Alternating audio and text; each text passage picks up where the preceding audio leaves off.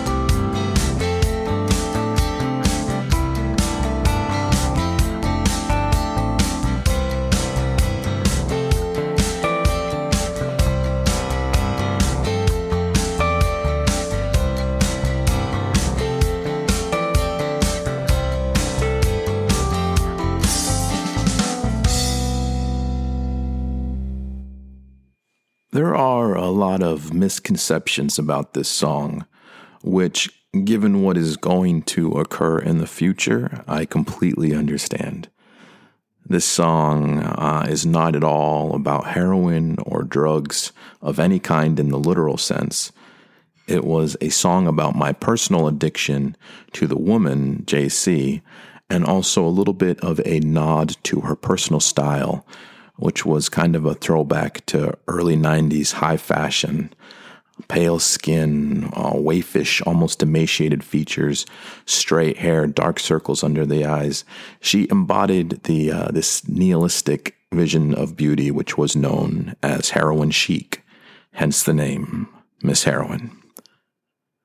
For reasons that will become clear in the upcoming season, seasons of Alchemy of Artistry, this title and chorus end up becoming a little chilling. But at the time I wrote it, heroin was such a ridiculous concept to me that it would have never occurred to me how disturbing the use of the word in this song is now uh, until it was far too late. I was living out of my car at the time that JC and I were dating. I would sleep in various parking lots and friends' couches, at the practice studio, at the recording studio, wherever I could find a spot. And she lived with her mother and her one year old daughter.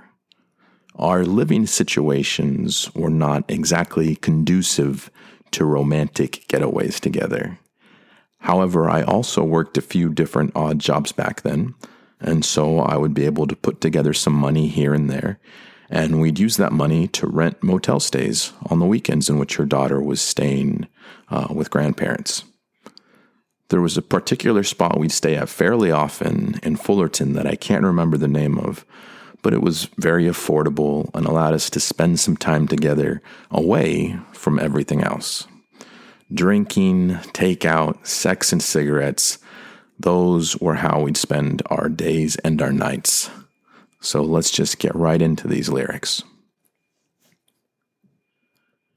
She folds up and turns the TV on.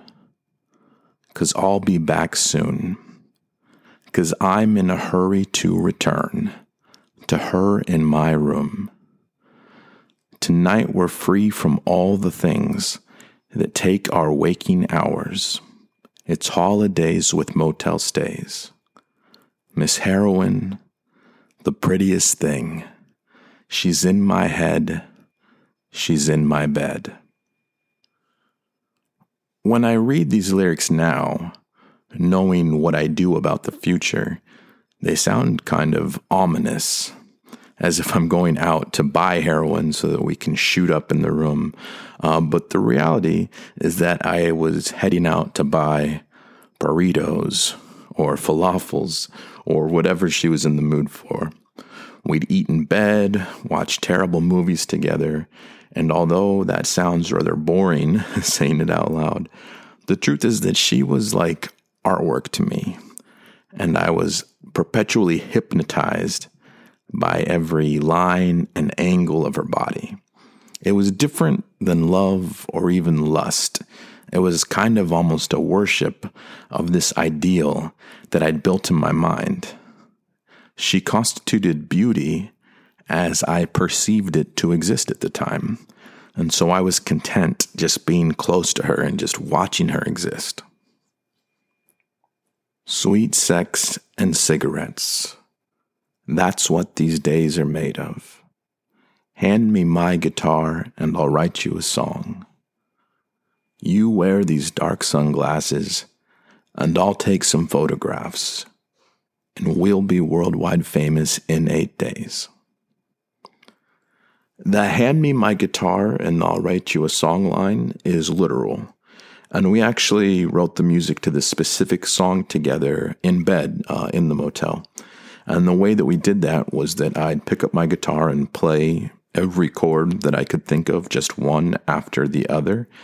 And she would then tell me to stop on a specific chord that she liked. And I'd write that down. And then we'd do the same thing again and again and again. And very slowly, this chord progression would come together. And so, uh, with some help and a couple tweaks by me, the chord progressions in the song were actually written by JC. Uh, I've used that technique one other time on a song called D I V O R C E Me with my friend Yasa, and I really liked the way the chord progressions on both of these songs turned out, uh, turned up some some things I probably would never have thought of on my own. Uh, maybe I'll try that more in the future, um, but we'll talk about D-I-V-O-R-C-E me in a future episode in season four. But that's the technique that JC and I used to come up with the chord progressions on this song. The taking photographs section of the lyrics is also literal. I've been a, hobbyist photographer off and on most of my life, and even took shots professionally for a casting agency for a short while. Um, but I've always really enjoyed playing with the camera. And JC always enjoyed modeling. So we'd have impromptu photo shoots all the time. We'd have some champagne, choose a bunch of different outfits, and just turn uh, a photo shoot into a kind of party. Unfortunately, this was before I had a digital camera of my own, and so nearly all of these photographs are long gone, uh, including the ones referenced in this song, which I do remember was a series of black and white photos, uh, topless in skinny black jeans with some big old Ray Bans. And uh, and riding across the skin, I was a good shoot, but the the photos are lost. As for being famous in eight days, I honestly don't remember my reasoning behind the number. Uh, it, it might have even been just for the rhyme scheme, just because it's a single syllable. It just felt like we were right around the corner uh, of something big. I was certain, I was certain we'd be household names soon, and I don't know where that certainty came from, uh, but I could feel it in the air all around me back then. Miss Heroin where have you been? These years before, when I needed more sweet sex and cigarettes and second chances and ballroom dances, put on John and Paul and we'll both sing along. Two of us on the road together. No, let's stay in bed. There's no place better. We've got 15 minutes more till they call out our name. Miss Heroin, the prettiest thing. She's in my head. She's in my bed. Second Chances in Ballroom Dances is actually a callback to the song from the previous episode, Venus on the Rocks, which is a song about the beginnings of a romance that ends uh, in a breakup that obviously didn't take. And the timing of the song is, is like a waltz. And so, what I'm saying is that her presence helps me write songs and I want more of them. I want more songs. I was addicted to that energy that would cause creativity to swirl within me, the push and the pull of that kind of relationship. As for the singing along to John and Paul, two of us on the road together, we listened to a lot of Beatles together throughout our relationship. That uh, Two of us riding nowhere, spending someone's hard earned pay. Uh, that was one of our favorite songs to listen to while we were driving around. As for the 15 minutes, it's a reference to that famous Andy Warhol thought in the future, everybody will be world famous for 15 minutes. And to me, it felt like I was next, that my time was on the verge, and I was just waiting for the person ahead of me's time to run out. It's like I could feel this swell gathering behind me, and I was preparing to ride it into the future and I intended to have her there on my arm beside me. That spotlight that I felt was right around the corner never actually materialized. But everything back then, it felt not only possible, but it felt inevitable. And recognition never did come calling on our doorstep. But soon, everything in our life would fall apart just as spectacularly as if it had. I, I do want to bring up one more thing that would happen many years later uh, in the in the midst of a of a drunken, drugged out diatribe. JC accused me of locking her into the circumstances she found herself trapped inside of by writing this song about her in the past, as if songs were a kind of magic spell. And while I did later come to understand the concept of songwriting as spellcraft of sort of a sort. Uh, in fact, the album "Pack Thy Secrets Deep" was designed as a hyper sigil, intended to break me out of my own trauma time loop prison. Um, but art, no matter how well crafted, does not have the ability to override a person's choices. While circumstances may work against us, the choices that we make are always our own. And I do reject the entire concept of taking responsibility for hers or for anyone else's choices. Ultimately, each of us shapes our own destiny. And all of that will make a lot more sense in future episodes. Um, but for now, now that we know the story behind the song, let's listen again.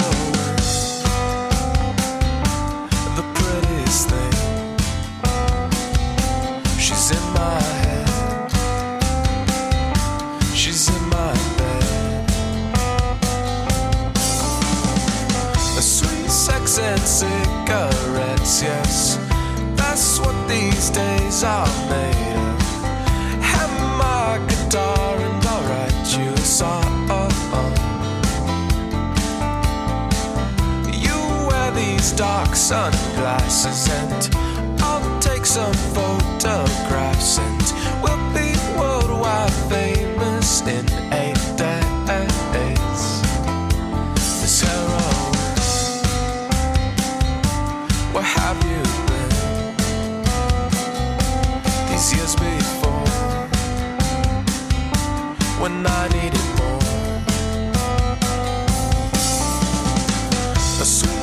and cigarettes and second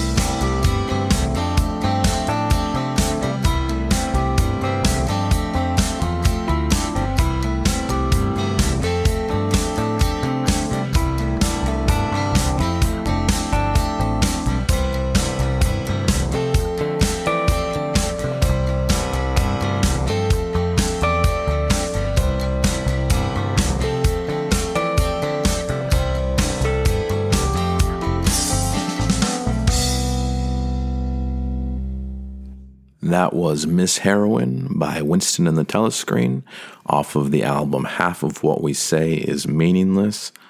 Really a very a very pleasant song to listen to. Well done everyone. That was James Brecker on bass, Paul Akers on keyboard, Trevor Monks on drums, and I was playing guitar and singing. Uh, and that was recorded at Greatest Misses Studios by Victor Alfaro in Riverside, California. I do want to thank all of you for sticking through through season one, and I'm looking forward to season two, and hopefully you are as well. Uh, the music's going to change, the stories are going to change.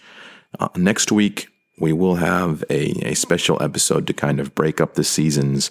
I recently did uh, an interview about my own songwriting with KSSU, Sacramento State's student uh, student radio, with Heartbreak Harbor, and they did send me over over that interview. So I'll put that up in between as to kind of break up season one and season two.